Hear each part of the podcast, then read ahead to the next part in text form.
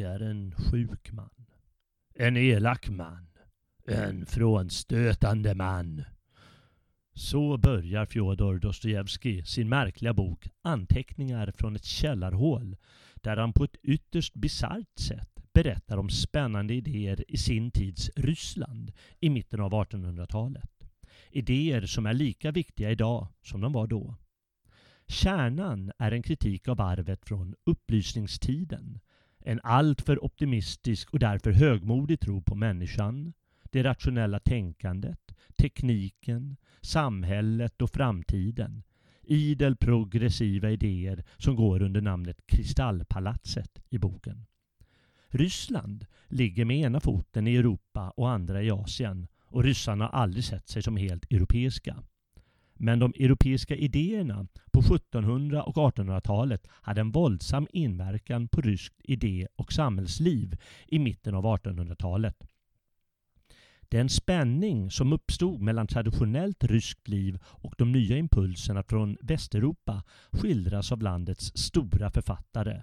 Bland annat Ivan Turgenev, Lev Tolstoj, Fjodor Dostojevskij och Anton Tjechov. Ofta anlägger de ett konservativt perspektiv. Tolstoj och de andra ryssarna lästes i sin tur i hela Europa och inspirerade åtskilliga västeuropeiska författare. Europeisk litteratur hade inte varit vad den är utan Dostojevskij och kompani. Just Dostojevskij är ämnet för dagen. Välkommen till dagens stigvandring med ett initierat samtal om Fjodor Dostojevskij och hans bok Anteckningar från ett källarhål med mig, Jalle Horn och med Robin Holmgren.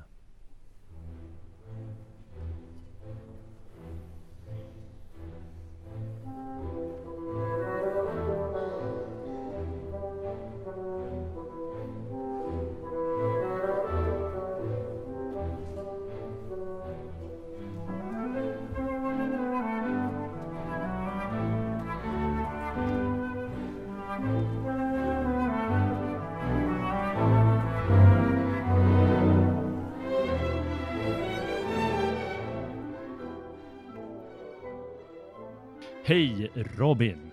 Tjenare! Mm, det är jag som är Batman ser du. Är det du som är Batman? Ja, du är ju Robin.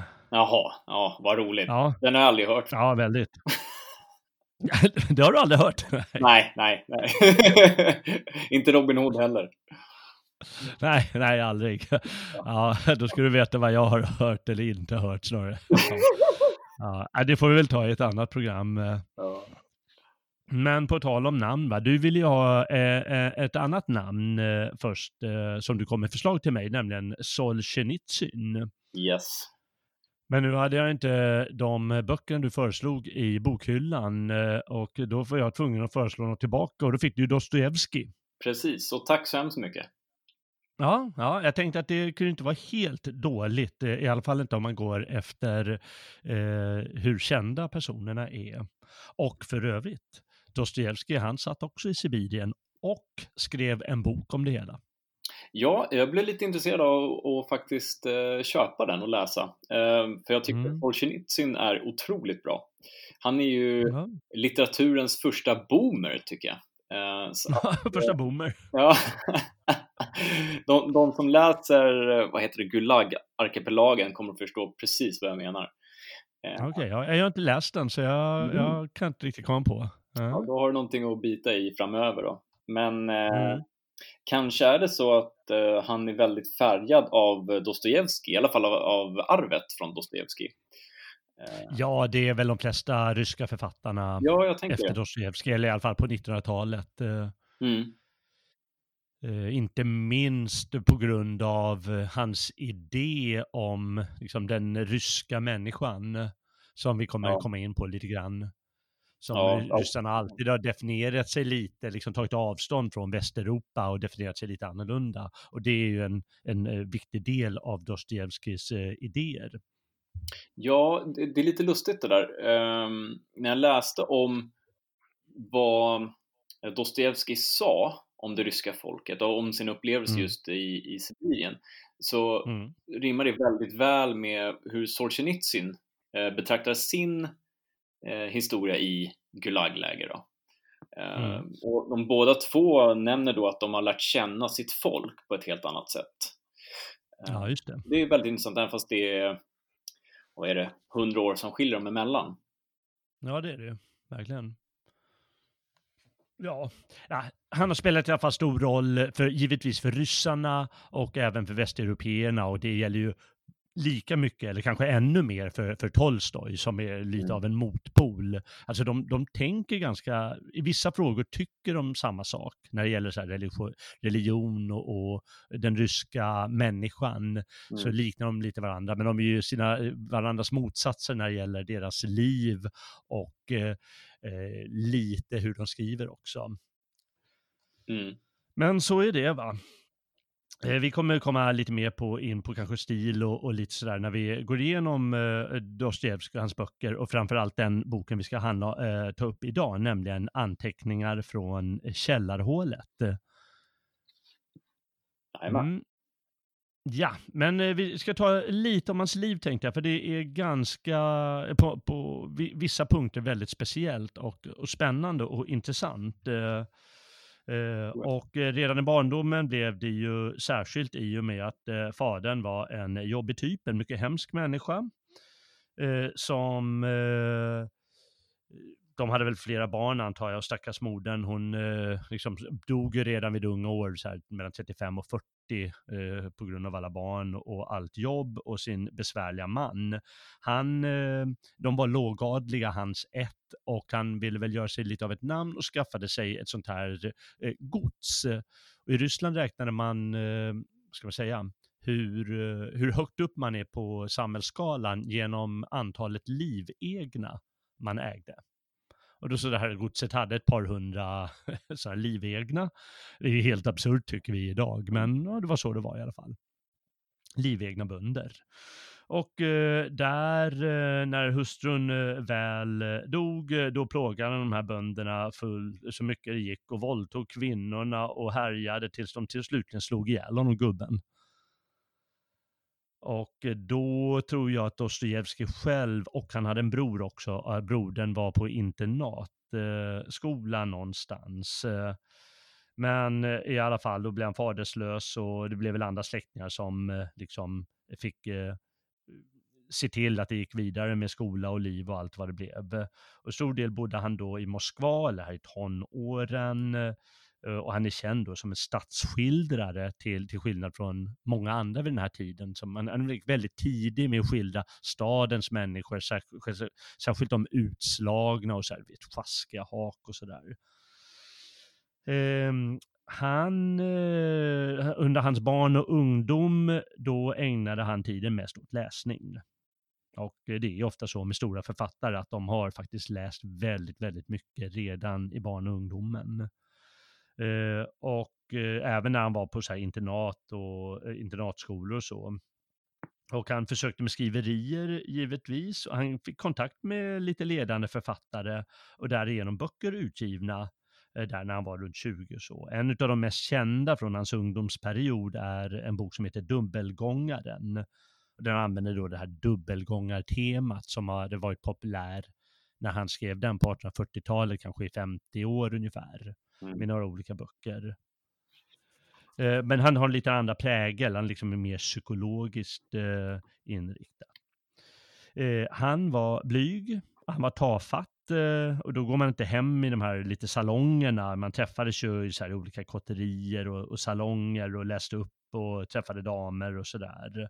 Samtidigt var han lite självupptagen och högfärdig på, det sättet, på, ett, på sitt sätt. Och så var han spelberoende mycket spelberoende satte sin prägel på hans liv, stora delar av det. Och så hade han också utvecklat så småningom nu också epilepsi. Som förstås var väldigt besvärande. Men samtidigt så gillade han det till viss del, alltså med en särskild grej, och det var att eh, eh, strax före anfallen, då fick han nästan som ett sorts rus, eh, liksom en salig känsla och så, som som grep tag i honom. Och sen så kom epileptiska anfallet och så blev det lite darrningar och sådär. Och så gick väl det över. Så det var liksom både plus och minus på den fronten.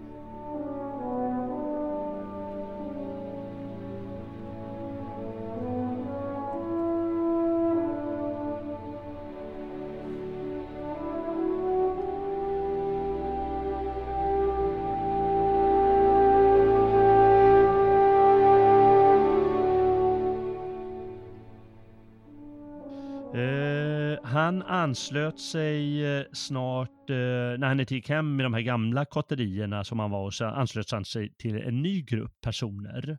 Och de var lite mer revolutionära, några utav dem.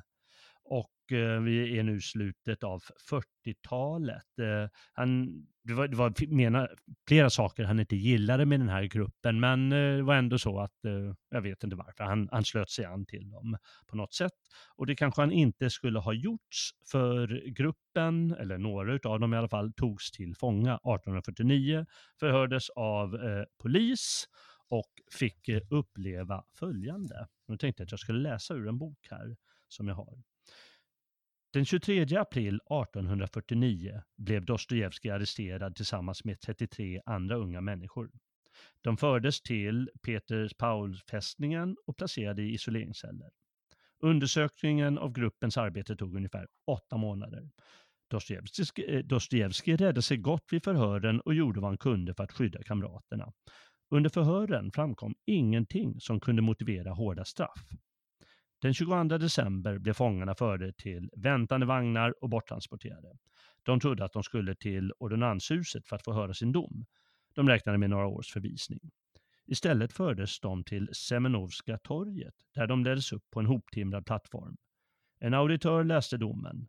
Alla blev dömda till döden genom arkebusering. Dostojevskij viskade till sin sidokamrat. Det kan väl inte vara möjligt att man vill avrätta oss? Kamraten pekade på en rad kistor som stod på en vagn nedanför plattformen. En präst uppmanade var och en att bikta sig. Bara en eh, följde hans maning. Så blev de dömda iförda likskjortor och de tre första bundna vid pålarna. Dostojevskij var en av de tre följande. Soldaterna lade an. Man väntade bara på orden att skjuta. Då viftade en kurir med en vit duk och rapporterade att kejsaren hade benådat de dödsdömda. I själva verket hade kuriren varit där hela tiden och gevären var laddade med lösa skott. Nikolaus den första hade arrangerat detta makabra skådespel för att statuera ett avskräckande exempel. Domen över Dostojevskij förvandlades till fyra års tukthus i Sibirien. Därefter skulle han på obestämd tid vara soldat i ett straffregemente. Ja, vad säger du om den upplevelsen? Ja, det låter ju fasansfullt alltså.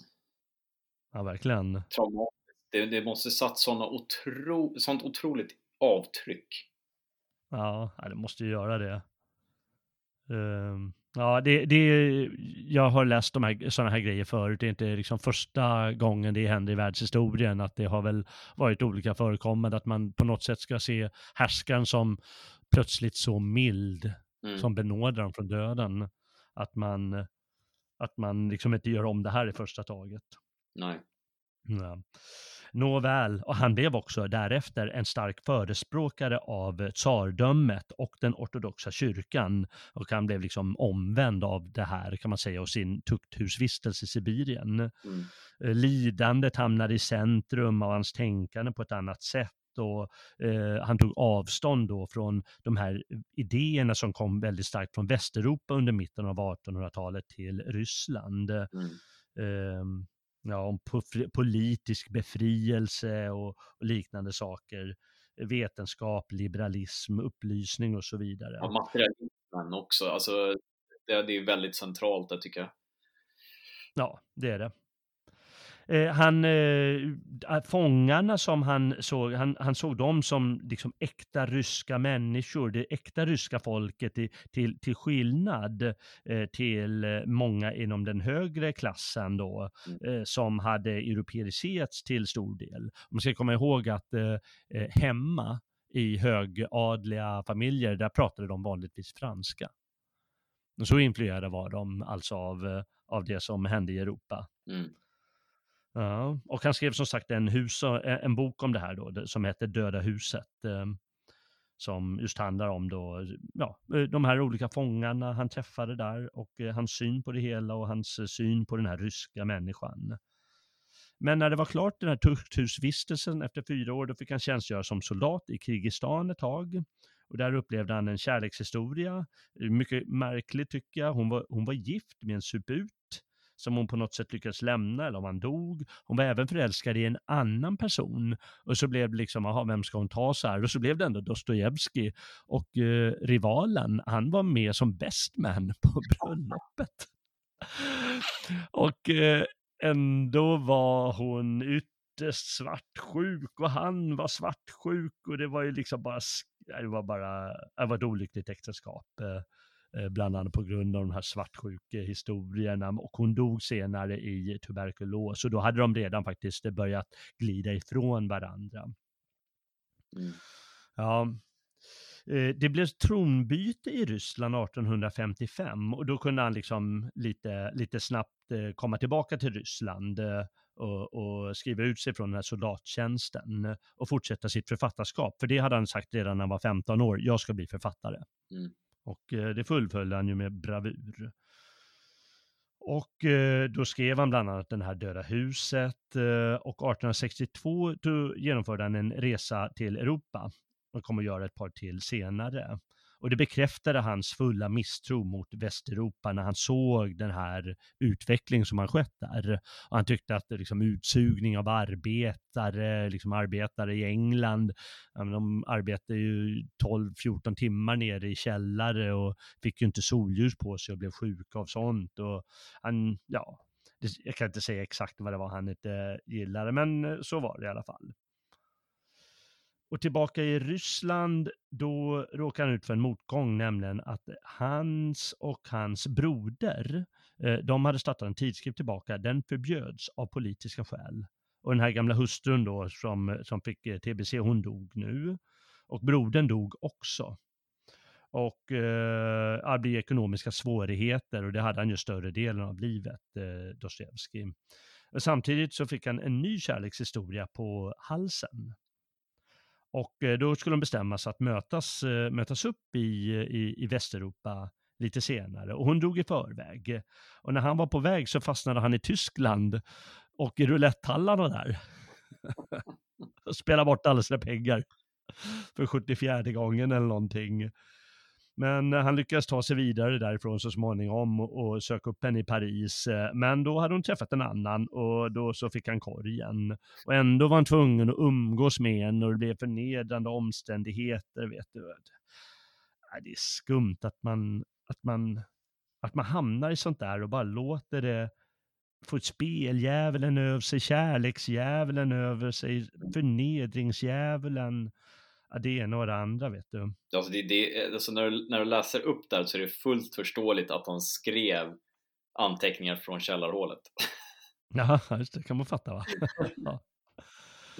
Och under den här perioden skrev han just också det här, eh, den här källarhålshistorien som vi ska ta upp snart, eh, som blev lite av en dom över hans ungdom då han hade, var så här idealistisk och, och från den här förnuftsdyrkan som, som hade kommit in i eh, Ryssland från Västeuropa eh, man brukar kalla dem, nihilisterna brukar de kallas i, i Ryssland och vi ska prata lite om det mm. eh, allt eftersom. Den här framtidsvisionen som man i boken kallar kristallpalatset, idén om kristallpalatset. Eh, eh, och eh, så beslutade han sig att använda en riktig antihjälte som språkrör. Det, det kommer vi märka av.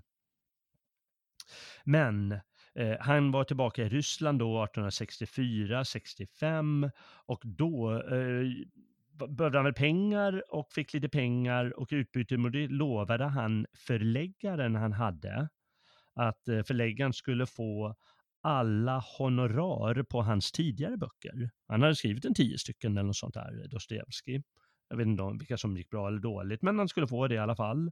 Ifall han inte levererade en bok i tid. Mm. Och eh, Dostojevskij kunde inte skriva en rad. Han bara hade, hade bilan över huvudet liksom, och dagarna närmade sig. Och då var det en vän till honom som sa att ja, men du går ner på stenografkontoret på den och den gatan och hämtar dig en, en, eh, en donna där som hjälper dig så kan du diktera istället. Jaha, ja, men det ska jag väl prova, sa han. Och så gjorde han det. Och med hjälp av den eh, eh kvinnan han, han lyckades anställa då, eh, som heter Anna Snitkina så lyckas han skriva klart eh, en bok då som lämpligt nog heter Spelaren. Mm. som utspelar sig i Roulettenburg. Och så beskriver han just spelberoendet och så. Och, den så, och så lyckades han med det där. Eh, och de blev ju då förälskade och gifte sig. Och hon hjälpte honom ur den ena krisen efter den andra med spelberoende, med, med, med problem att skriva och, och större delen av hans liv egentligen. Och de var gifta livet ut då. Mm. Och, eh, alltså hon pantsatte allt hon hade för att hjälpa honom när han, var, när han kom, hamnade i spelskulder och alltihop. Och jäkla Ja, man undrar ibland hur de tänker eh, kvinnorna, men eh, många i hans böcker är ju uppoffrande. Det finns, en, finns det många som är väldigt, tar för sig och så. Mm. Men några är just uppoffrande och han har ju stött på alla möjliga sorter i sitt liv. Och efter det så kunde han kanske komma till ro eller få större inspiration och efter det är han då känd för sina fem eh, stora böcker som på svenska, de har lite olika titlar, men eh, de mest kända nu för tiden under eh, Brott och straff och Idioten, Onda andar, Ynglingen, Ynglingen och Bröderna Karamazov. Och de är så mellan 6 och 600 och 1000 sidor mm. eh, varje sån bok, fullsmockade med alla möjliga idéer och eh, intriger. Och eh, de är förstås alla mest känd för. Det var lite kort om eh, Dostojevskijs liv och eh, hans övriga böcker. Eh, ja, det sa vi inte så mycket om, men titlarna på dem i alla fall. Mm. Har du läst något annat av honom tidigare? Eller ja. blev det... Det här är första. Jag undrar om inte när jag var 20 eller något sånt så köpte jag Brott och straff. Sen vet jag inte om jag lånade ut den. Jag läste den aldrig i alla fall. Men jag aldrig tillbaka den. Jag trodde jag hade den i källan, men det hade jag inte. Eh, nej, nej. Så det är lite dumt så här i efterhand, men samtidigt är jag ändå glad över att jag inte försökte truga mig igenom brott och straff.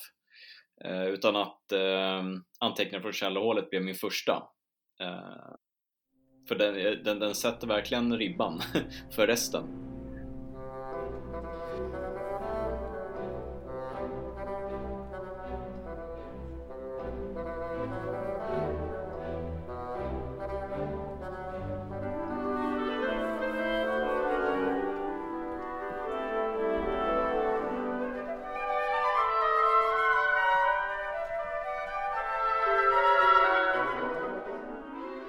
Vi ska, jag ska väl säga någonting innan vi går in på just den här boken. Mm.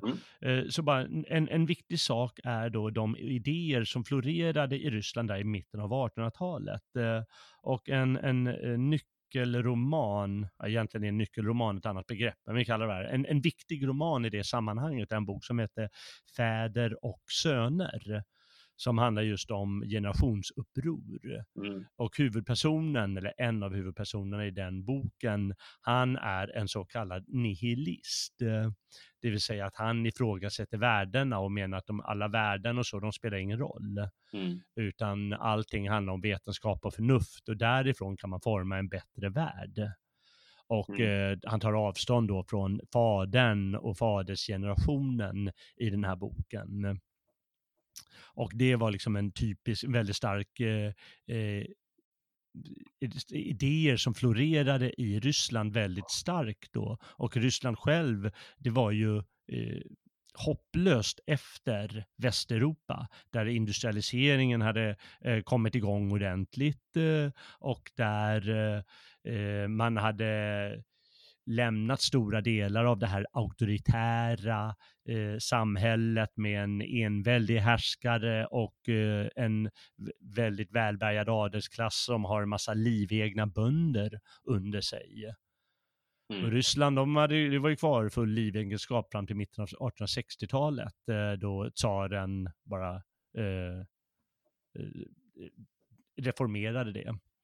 Eh, men det, var just en sån reaktionär stat och det var liksom en garanti ibland i, i, i krigssituationer, Rysslands reaktionära hållning. Men, men då blir de här idéerna väldigt viktiga i alla fall i den här lite mer ålderdomliga staten med ena foten i Asien och andra foten i Europa. Mm. Och eh, nihilister kallas de då, det har blivit ett stående begrepp då ända sedan dess i europeisk eh, Eh, idéliv. Jag använder det ganska flitigt. Eh, mm. Eftersom jag anser att vi lever i en ganska nihilistisk tid idag. Det är många som använder uttrycket. Kanske inte så många som förstår andemeningen.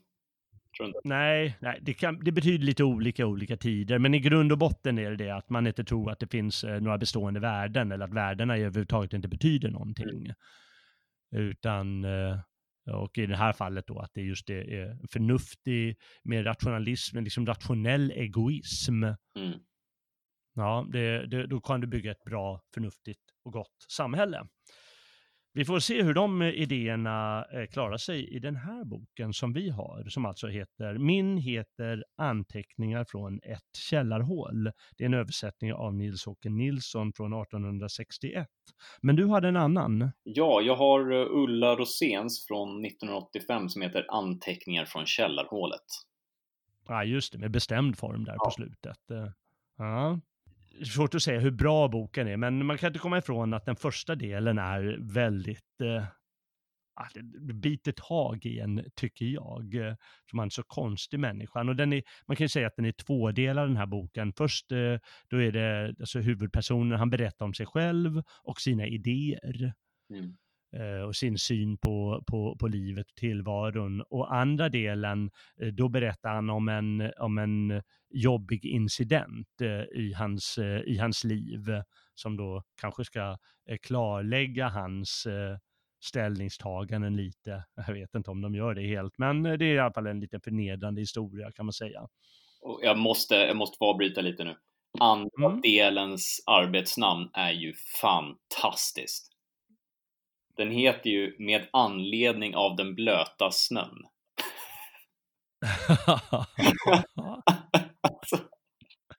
ja, det är bra. Det är så jäkla magiskt. Ja, det är det verkligen. Ja, ja. Det tror jag inte står i min översättning. Det är roligt att du säger ja. det. Ja. Det är roligt också i, sam i sammanhanget, alltså i, i, när han förklarar det där, då, alltså i brytpunkten mm. till den nya boken, till den andra delen. Ja. Det, nej, det är så fantastiskt. Ja, just det. Ja. ja. Jo, med anledning av den våta snön står det här när, när du säger det. Mm. mm. Ja, just det. Jag vet inte riktigt var vi ska börja här. Du kan väl, du kan väl komma med dina, med, med, med några intressanta punkter. Det väl bästa är väl att börja lite i den första delen där han just berättar om sig själv och sin syn på tillvaron. Ja, alltså jag vill börja med att säga att första delen första kapitlet kan man säga, mm. Eh, är bland de bästa första kapitlerna jag någonsin läst. Mm. Eh, det slog mig, när jag hade läst klart det så insåg jag att jag jämförde det med Douglas Adams första kapitel i Liftarens guide till galaxen som var mm. bästa kap första kapitlet någonsin. Okay, ja. Och jag, jag, jag Alltså, jag såg verkligen fram emot att läsa den här boken. Eh, men jäklar vad svårt det är att läsa den. Eh, den. Den är så intensiv och så engagerande och samtidigt som den röda tråden hela tiden finns där så är den så otroligt spretig. Eh, och det har att göra med just huvudkaraktärens, jag, jag vet inte ens hur jag ska beskriva det, eh, karln är galen. Eh, han är helt galen, ja. Alltså det är så ostrukturerat så jag, alltså jag, det, det blir svårt att läsa den. Eh, han, eh, han har ju väldigt eh, stort behov av att säga emot sig själv. Ja, och dra fram sina plågor och han blir så upphetsad när han börjar komma igång på det så att säga. Så att han säger här, jag har sidan tre i, i min bok här, mm. så pratar han, vem lever mer än 40 år? Och så fortsätter jag. jag säger det rakt i ansiktet på hela världen. Jag har rätt att säga det, därför att jag kommer själv att leva tills jag blir 60. Till 70 kommer jag att leva. Tills 80 kommer jag att leva. Vänta, låt mig hämta andan att han börjar skälla ut läsarna och, och vem vet, och han hetsar upp sig där och han börjar motsäga sig själv och han, ja, det är fascinerande. Eller när han eh, skriver om tandverk. Ja. Jag ber er mitt herrskap, lyssna någon gång till stönandena från en upplyst människa av det nittonde århundradet som lider av tandvärk och lägg märke till hur hon på sjukdomens andra eller tredje dag inte längre stönar på samma sätt som på den första dagen.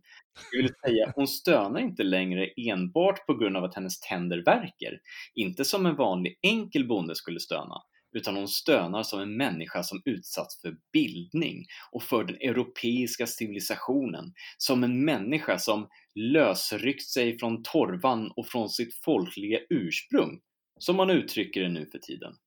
Hennes stönanden får en vedervärdig ton av lågsinnad ondska och det fortsätter i dagar och nätter.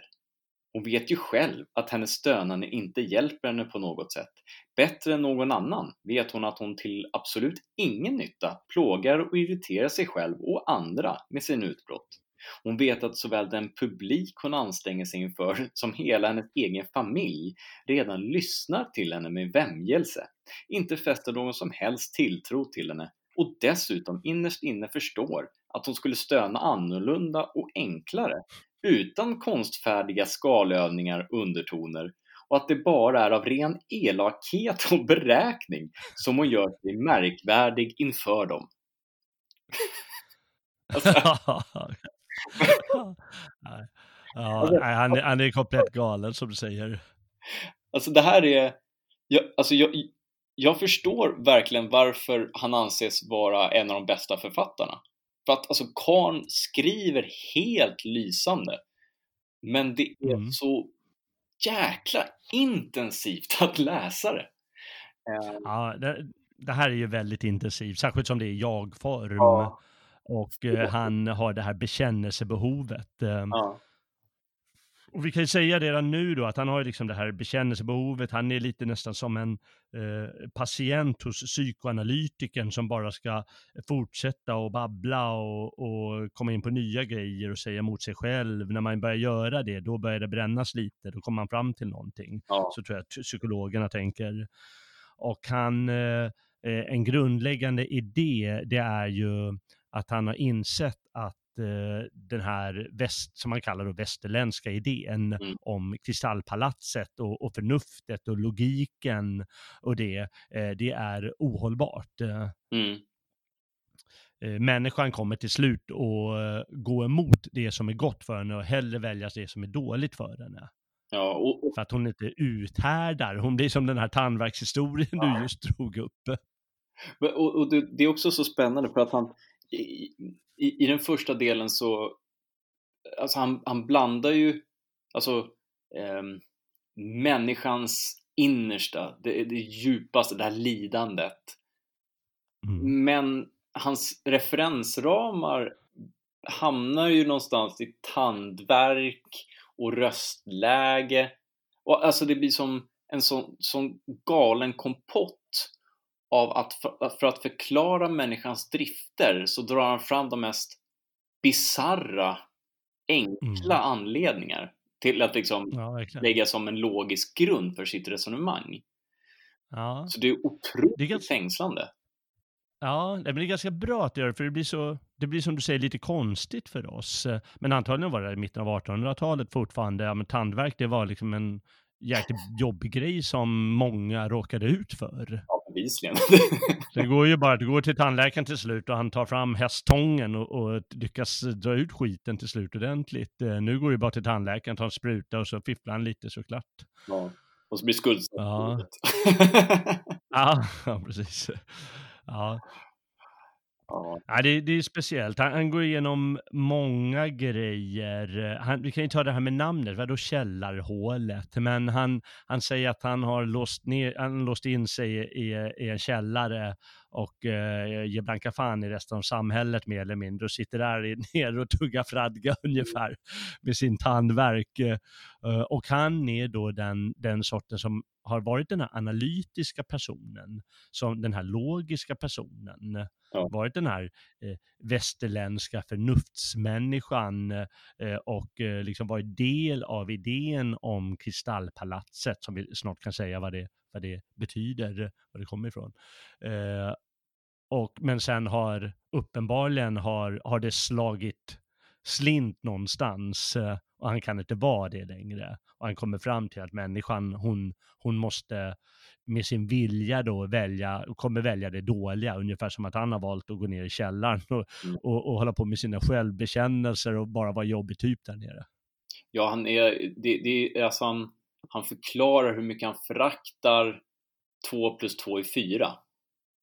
Ja, För att egentligen så, så alltså du, du har rätten att säga att det är 5. just det. Eh, och det, det är väldigt spännande när, när man, när man, alltså, åh, han skriver det så himla konstigt.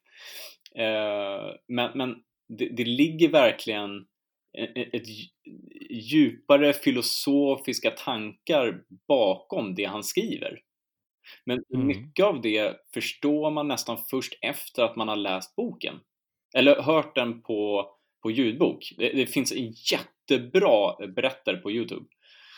Ja, kul. eh, så jag läste den på svenska och så lyssnade jag på den på engelska. Ah, ja, ja, vad bra. Ja, Ja, det måste ju vara underbart att få vara berättarrösten där. ja det, och det var perfekt. Det var en gubbröst, vet du. Det var Ja, kanon. Ja, så att. Det, det finns så himla mycket intressant här som man kan reflektera över. Och ja. del också känna igen och kanske hålla med om. Mm, Men ändå så är han så pass provokativ mycket. att det, det, man, man stör sig på honom. Alltså genuint Ja. ogillar den här människan. Boken börjar ju också på, i, i min översättning här, jag är en sjuk man, en elak man, en frånstötande man. Jag tror att det är en levnadssjukdom jag har. Men det som är intressant med den här, han är ju en antihjälte uppenbarligen, Ja, ja. och eh, han, har- han är ju givetvis målat upp honom så med flit. Mm. Det är att han ändå säger, tycker jag, alltså, jag ska redan säga här, jag, jag har skrivit i våra anteckningar här att han liknar i, till viss del vår tids PK-nissar, ser jag, den här liksom, sjuklighet och viljan till det dåliga och den här motstridigheten, Mm. ovanan vid verkligheten och att han inte förstår verkligheten och eh, allt snack som de pratar om moral och kärlek idag, det är ju bara falskt. Det som PK-nissan och etablissemanget gör idag, det, är- det betyder ju ingenting. Eller demokrati eller vad vi vill ha och fred. Och de snackar bara. De vet inte vad det är. Och det påminner om honom väldigt mycket tycker jag. Eller han påminner om dem.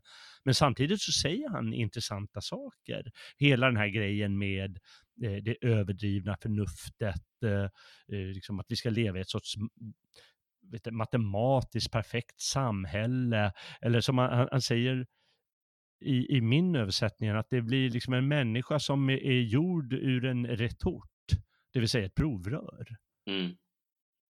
Och eh, säger att det blir en oduglig människa, blir dödfödda människor. Ja. Och då har den liksom ett, något intressant att komma, liksom, när människan blir ett provrörsbarn, då kommer hon bli viljelös och bara vara värdelöst kräk egentligen.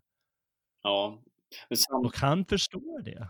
samtidigt så, så tycker jag att han gör en väldigt stor åtskillnad mellan hur han vill agera och hur han agerar.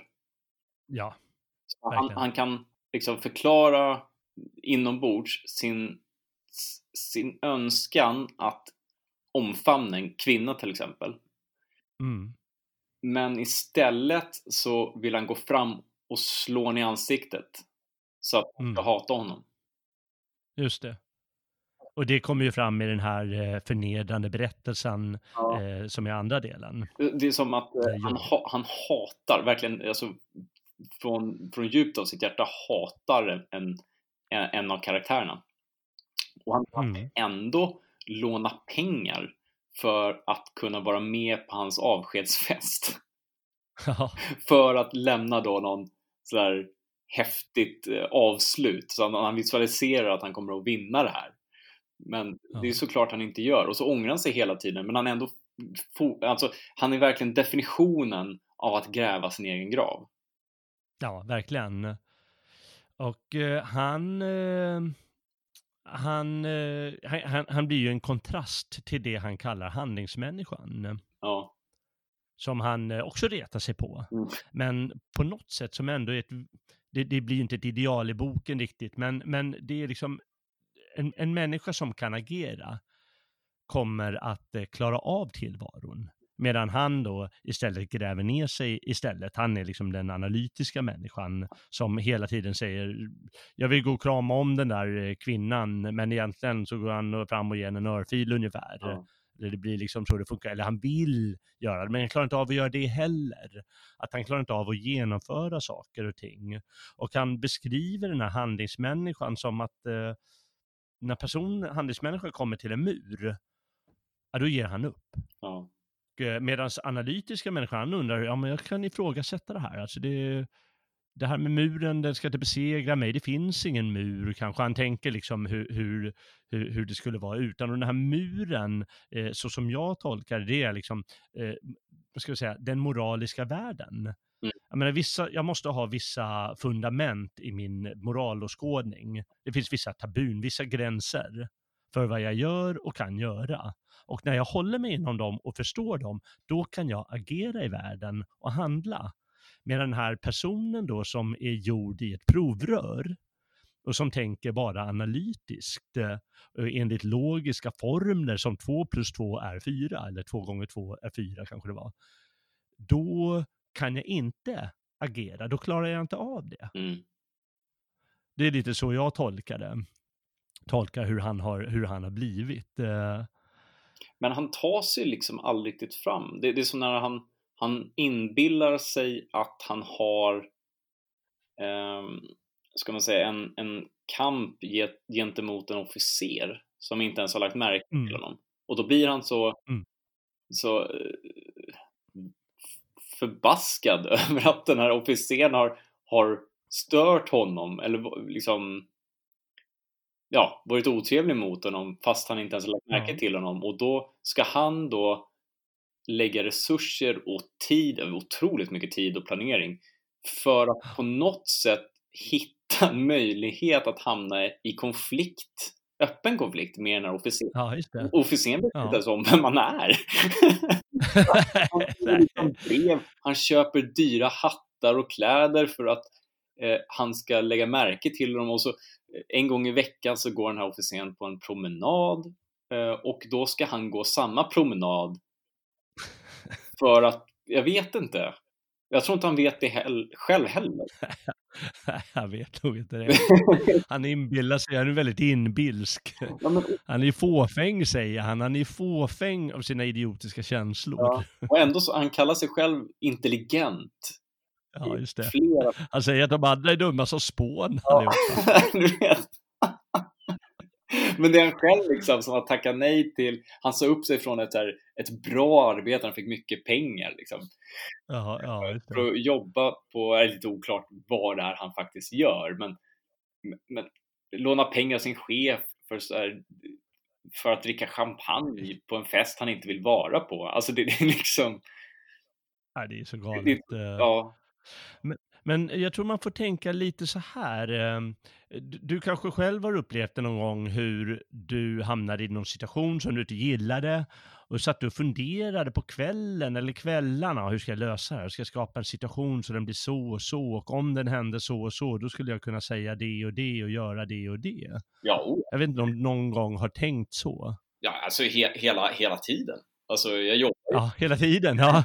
ja. Men om du då tar det i liksom kubik eller upphöjt till 10, då börjar du närma dig honom ja, här. Det... Så det är inte så att vi inte har gjort det där som han gör. Mm. Det är bara att han är mycket värre på det eftersom han renodlar då berättelsen Dostojevskij och karaktärerna. Mm. Men allt medan då handling, jag har träffat sådana handlingsmänniskor, de, de reflekterar inte. Nej. Utan de bara gör. För de, de kan spelets regler intuitivt och de bara kör. det är också skillnaden, för det är, en, det är en aspekt som inte kommer fram här i, i hans mm. eh, bok. Och, och, det är just mm. den här kompromissen man kan göra av att man kan visualisera, mm. man, man, kan förstå, man kan se och förstå ett problem och så försöker man hitta en lösning på problemet och sen agerar man då på den planerade vägen för att lösa mm. problemet. Mm. Men det är ju inte det han gör, utan det han gör är ju helt enkelt att han bara visualiserar problemet. Eh, ah. och, och, och säger så här, men så här ska jag göra. Och så gör han precis motsatsen. Det är sant det du säger, men, men det där är också något som har hänt oss, jag vet inte dig, och jag kan inte komma på någon situation hos mig själv heller, men någonting vi har gjort när vi har målat upp de här situationerna. Mm. Och så har vi ja, tänkt ut någon listig grej och sen så bara rinner ut i sanden alltihop. Ja, ja men verkligen. Vi har funderat ut alla de här skarpa tankarna och hur vi skulle kunna göra så helt i onödan. Mm. Det bästa hade varit givetvis att bara agera i, i stunden som det hände. Ja, Men istället sitter vi och spekulerar och det är på något sätt hur, då blir vi ju så värdelösa som han är i den här boken. mm.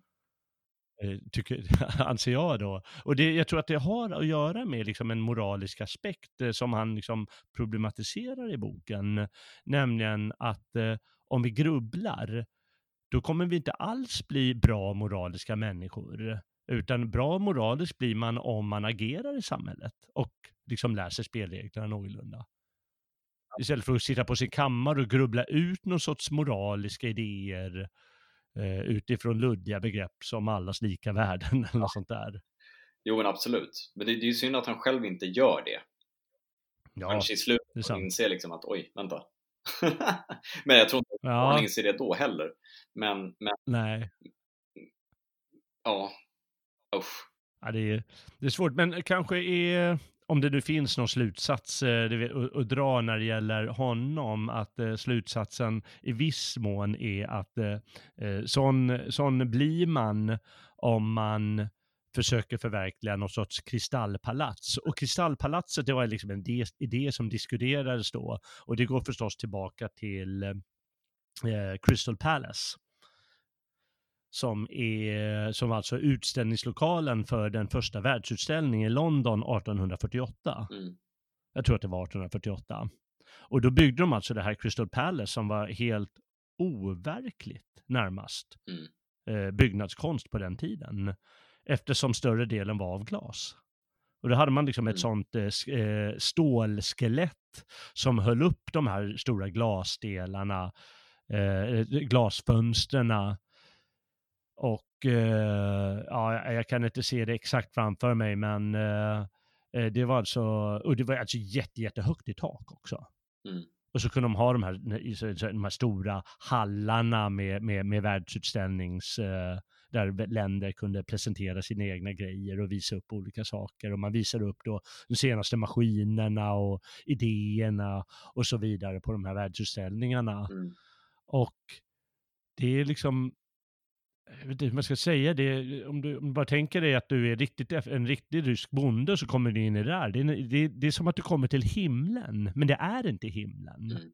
Utan det är bara liksom vad man kan åstadkomma med, med vetenskap och med matematik och med, med alltihop. Men det blir liksom som att det är för mycket av det goda. Och det håller inte i längden. Det är väl hans eh, slutsats. Utan då om man bygger ett sånt kristallpalats eh, och en kristallpalatsvärld, då kommer ju någon till slut komma på tanken att det bästa är om vi skapar provrörsmänniskor istället för riktiga människor av kött och blod. Det, blir, det blir som en, en tom själ på något sätt. Ja, det blir ju till slut det. Och eh, hans variant är att han har, antar jag som jag förstår honom, vandrat den här vägen, men sen så liksom att eh, ja, istället för att han blir en tom själ så blir han förvriden själ istället. Ja men verkligen.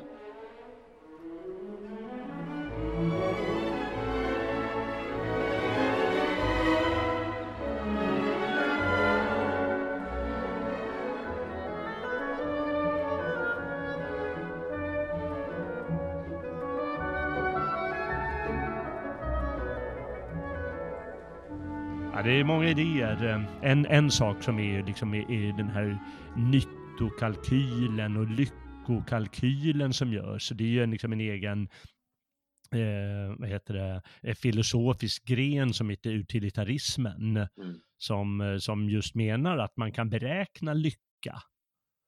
Och eh, vi har ju kända filosofer i Sverige, en av mina stora hatobjekt, höll jag på att säga. Jag kommer inte ihåg namnet på honom längre. Han brukar skriva att eh, alla borde dopa sig i idrott och han är, tycker väl antagligen något där med kön, att eh, könsuppdelning, det är helt meningslöst. Det är klart att eh, eh män kan eh, eh, tävla på kvinnornas eh, eh, grenar och, och så vidare. Det är lite, Han är ärkeutilitarist som menar att ja, men det spelar ingen roll det där. Och i slutändan handlar det bara om att eh, eh, få till den maximala lyckan Mm. i världen. blir inte lite, Hur man nu ska räkna ut det. blir inte lite så här Foucault överallt? Nej, Foucault är nog inte utilitarist, han är lite annorlunda. Ah, okej. Men de brukar ju vara sådana här beräkna, om man ska beräkna lyckan, hur, ska, hur ska man göra det då? Mm. Och en viktig del av det hela är förstås nyttan och då menar de liksom hänger ihop med det här nya nyttosamhället som kommer, materialistiska nyttosamhället. Och någon gång på vägen så tappar man ju som du sa där, själen Mm. och själsligheten. Det såg vi, hörde vi förut, eh, liksom med Dostojevskij upplevelser av att eh, när skenavrättningen och sen fyra års tukthus, att eh, hans själ, att han fick syn på själsligheten på ett annat sätt då. Eh, Jag har en ganska bra, ett bra avsnitt gällande det här. Ja, ja, få höra. Eh, Och i övermorgon, allra, allra senast, kommer ni att börja förakta er själv därför att ni tillmäter er själv sådana övermaga proportioner. Resultatet blir en såpbubbla och handlingsförlamning. Åh, mitt herrskap, kanske är det i själva verket så att jag anser mig vara en klok människa av det enkla skälet att jag i hela mitt liv inte kunnat vare sig börja eller avsluta något. Jo visst, visst är jag en pratmakare. En ofarlig men irriterande pratkvarn, som vi alla. Men vad kan man göra åt det?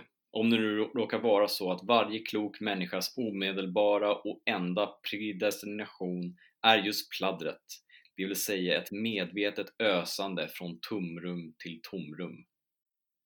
Mm. Just det. Det blir pladder. Mm. Och jag, eh, han, han säger faktiskt eh, vagt på ett ställe, han drar inte ut konsekvenser av tanken, men, men jag, jag fick, kommer ihåg att jag läste den en gång för många år sedan, skrev någon anteckning, att eh, den här eh, kristallpalatsvärlden, där klarar inte människorna längre av att straffa. Eller hämnas. Mm. Eller göra något sånt. Eh, Alltså när du, när du eh, råkar ut för en eh, moralisk dispyt, då kommer du vilja straffa förövaren. Mm. Eller samhället bör straffa förövaren. Och då kan du tänka på, hur ser det svenska samhället Ja. ut? Vi tror ju att vi har byggt Kristallpalatset och vi har slutat att bestraffa brottslingar. Ja, verkligen. Och det är ju en fara, då har man ju tappat något. Som- Precis som du läste upp här, Mm. att det är något jag förlorar, en förmåga. Mm.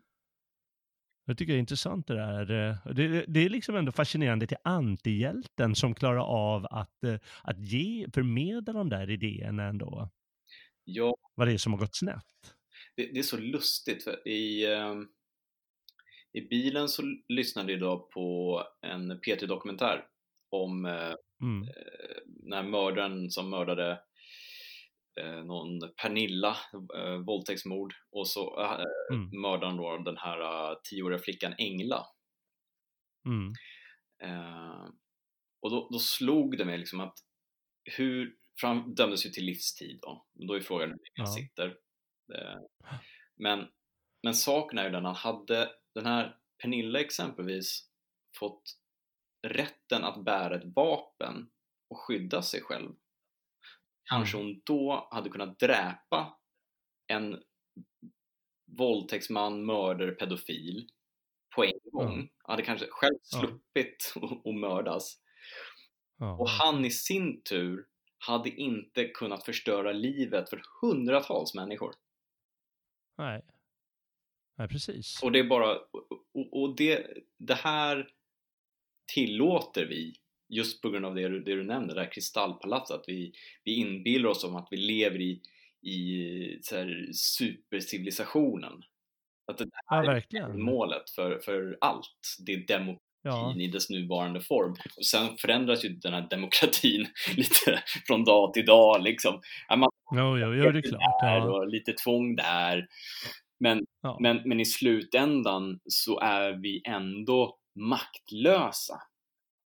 ja, det är klart. Vi blir ju det. Ja, Och vad, vad, vad, har, man, vad har de här eh, domarna och, och, och politikerna, skapa lagarna, då, lagstiftarna och allting gjort med, med den här brottslingen? Jo, de har ju tagit från honom hans själslighet. mm, nämligen hans skurkaktighet, Ja. och hans vilja att dräpa. Och istället, säger de alltid att ja, men brottsli, brottsligheten det beror på socioekonomiska faktorer, Ja. till exempel. Istället för att det beror på någonting som jag har inom mig Mm. när jag begår en brottslig handling.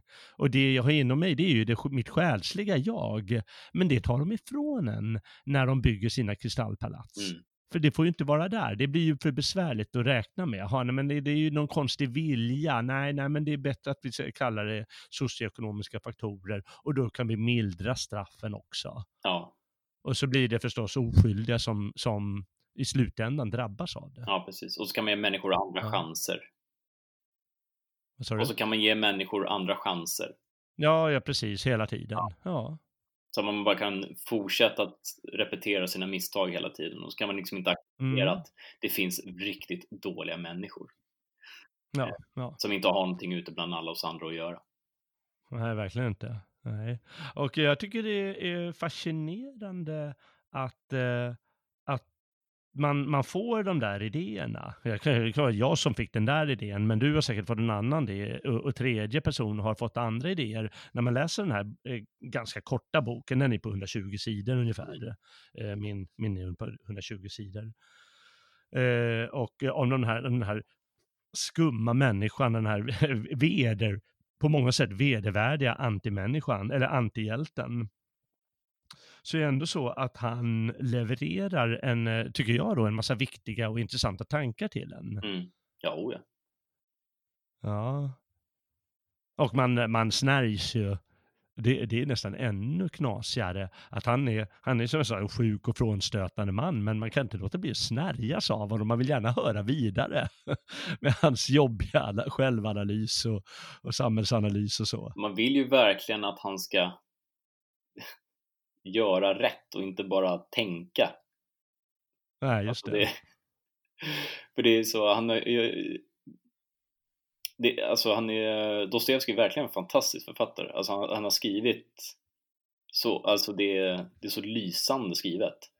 Att man Mm, på ett sätt hatar den här karln och på ett annat sätt mm, önskar man och man vill verkligen att han ska bara släpp, äh, slappna av och släppa den här idoliserade bilden av sig själv mm. och Ja, verkligen. bara men, men krama den där tanten nu liksom. Ja, precis. Gör, gör rätt för en gångs skull. Ja.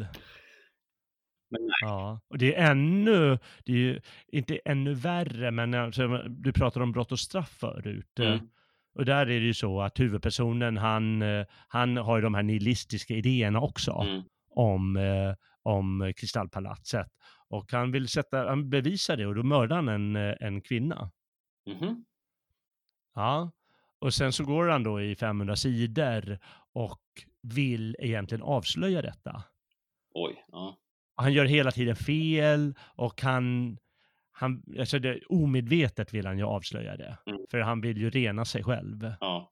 Inser att det, var liksom ingen utilitaristisk handling eh, han genomförde, även om det liksom var värsta avskrädet till människan han hade ihjäl. Så är det liksom inte så man gör. Mm. Och eh, då är det liksom återigen handlar det om att sätta, försätta sig i, i, konstiga situationer och han, han går till polisen och, och ska hålla på och fiffla liksom utan anledning och ena stunden håller man att, ja men kan inte ge fan där, kan du bara glömma alltihop och, och, och liksom börja leva ett eh, värdigt liv eller kan du inte bara gå och bekänna nu en gång för alla och så bro, sitter man själv som du, som du sa, med den här, som den här personen, kan du inte göra rätt nu en gång? Mm. Ja. För man vill ju bara ha den där förlösande känslan av att ja, äntligen liksom. Ja, precis. Ja, ja, det vill man ju ha.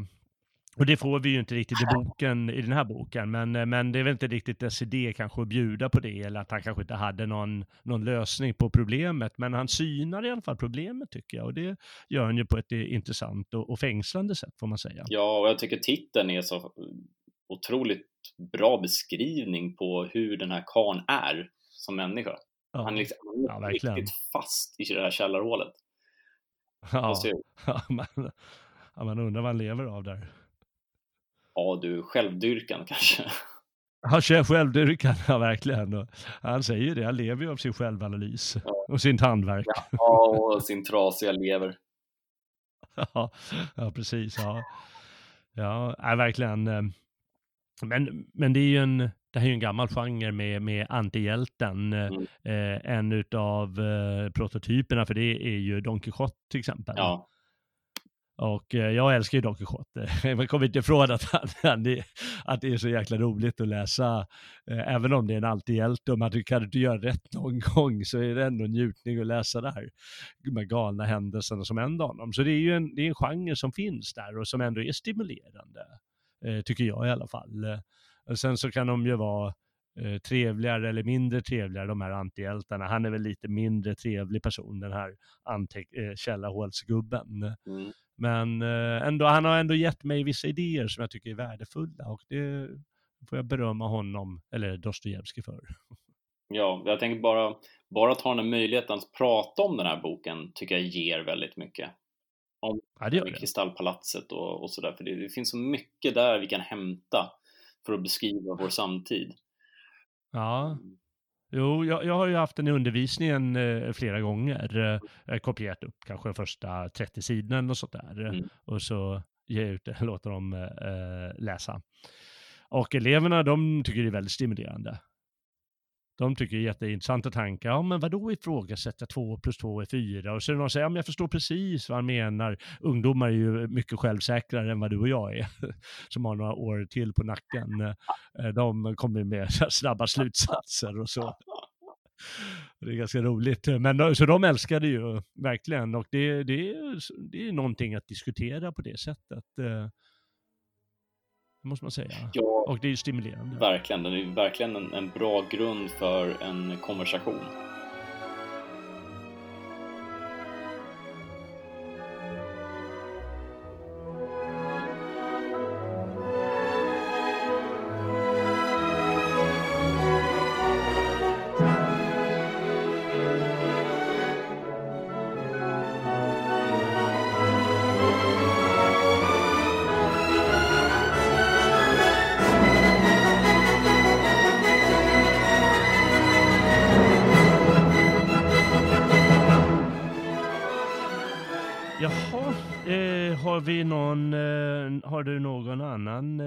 Intressant, eh, kanske slutsats kan vi säga? För nu har vi faktiskt, eh, vi har nått upp till timmen, Ja. tror det eller ej. Jag, i, i- nuläget så är jag väldigt sugen på att läsa om Liftarens guide till galaxen. Ja, just det. För att Ja, jämföra Ja. första kapitlet. ja Det verkligen. Ja. Vi får se, se, se om du får samma, samma njutning eller vad vi ska kalla det för. Ja, har du läst den förresten? Jag har, ja, jag har läst den, eh, det var länge sedan, det var när jag gick i gymnasiet. Okej. Nej, jag, jag tycker, uff, det är så svårt när du, det här var, det här var en ögonöppnare faktiskt. Um, men jag vill verkligen slå ett slag för uh, audioversionerna av, av det här. Men det är samtidigt i Dostojevskij, det vill man ju ändå ha i biblioteket, tänker jag.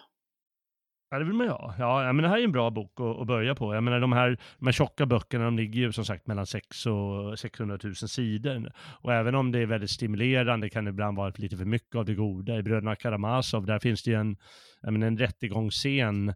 Den löper ju på ett par hundra sidor. Då är aldrig slut.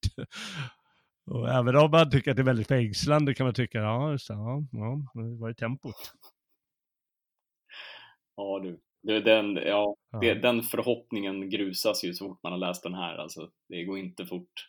Men det är i alla fall, i alla fall bara 120 sidor, så det är inte eh, det är eviga resonemang. Eh, och eh, ja, ja, Eh, jag hoppas att eh, någon i alla fall har eh, vad heter det, inspirerats eh, av de som har lyssnat eh, och eh, kanske tar sig, eh, tar, tar, tar och, och kollar upp boken och antingen går till biblioteket eller beställer den på Bokus eh, eh, eller något sånt där och får sin upplevelse. Annars kan man alltid ta de här lite större böckerna och då är det väl, eh, om någon ska ha tips för det, så kanske det bästa är att börja med eh, Brott och straff. Den är, den är ändå bra, Brott och straff. Den, det får man ändå säga. Mm.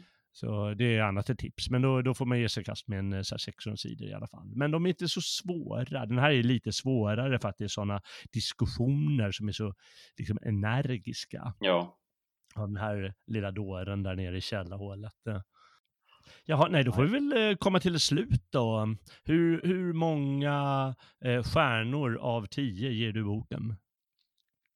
Oj, nej men det måste bli tio ändå. Ja, du ger en tia? Ja. det var inte dåligt. Ja, vilket betyg. Ja. ja. Mycket på eh, dels inledningen, men sen också mm. att han är en sån fantastisk eh, ordkonstnär. Mm. Alltså det, det, det finns så många stycken där med att ösa från ett tomrum till ett annat tomrum. Alltså det finns sådana otroliga eh, beskrivningar eh, mm. verkligen har fastnat för och han lyckas verkligen skapa en otroligt intressant bok. Eh, mm. Man kan liksom prata om och diskutera kring på ett sätt som få andra böcker den kräver sin man eller kvinna för att liksom komma igenom. Utan att man fastnar. Jag tror det är, det är lätt så att många kan köpa den här boken och så har de liksom inte intresset av att verkligen förstå boken. Och om du inte har det intresset, då, då, är det, då, då ska du inte köpa boken. Så är det ju bara. Eh, nej, nej, det. Den kräver mycket. Ja, det kan kräva lite. Det krävs ju att man vill tänka och fundera över de här grejerna han tar upp. Eh, annars, annars om man bara vill ha lite spännande handling, då ja, går det ju förstås det, inte. Det går inte. Den, uh, man, måste ju, man måste ju köpa det som händer i, i boken så att säga. Ja. Så, uh, annars så kan man lägga ifrån sig. Men det vet man ju nu om man har lyssnat på oss i alla fall. Ja, men precis. Det finns ett sätt att hantera det på, eh, som jag brukar använda. Ja. Och det är att jag har en Warhammer 40 000 roman vid sidan. Och så, jag, brukar, jag brukar läsa flera böcker samtidigt. Ja, det, ja. Bara det att jag, jag varierar liksom från kväll till kväll vad jag vill läsa och ibland läser jag alla två eller tre böckerna så det, det kan ju bli lite kort mm. kanske. Men... Ja, det, det, det går. Det, det, är många läsare som de läser på det sättet. Jag, jag har, brukar också ha flera igång samtidigt. Mm. Ibland dröjer det i år innan man blir färdig med någon utav dem. Det är inte så jäkla lyckat. Man måste ju läsa klart när man har de här pluspoddarna, så det är ju bra. ja, just det. Ja, men då är det sant. Då har man ju bilen över sig. Annars blir man av med honoraret. Eh, Ja, nej, men det är sant. Eh, det är det bästa med att, eh, att tvingas diskutera det. Ja, nej men det, det var en, det tycker jag var en väldigt trevlig diskussion och uppenbarligen fick han bra betyg med sina tio stjärnor, Dostojevskij för sin källarmänniska. Ja, för den här gången vill jag tacka dig Robin för din fantastiska medverkan. Tack för att jag fick vara med. Superkul.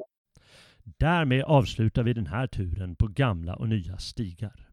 Vi hoppas att du som lyssnar tycker att det har varit ett intressant och underhållande program och att du gärna återkommer. Nästa program kommer att handla om William Shakespeares kanske svenskaste komedi, En midsommarnattsdröm.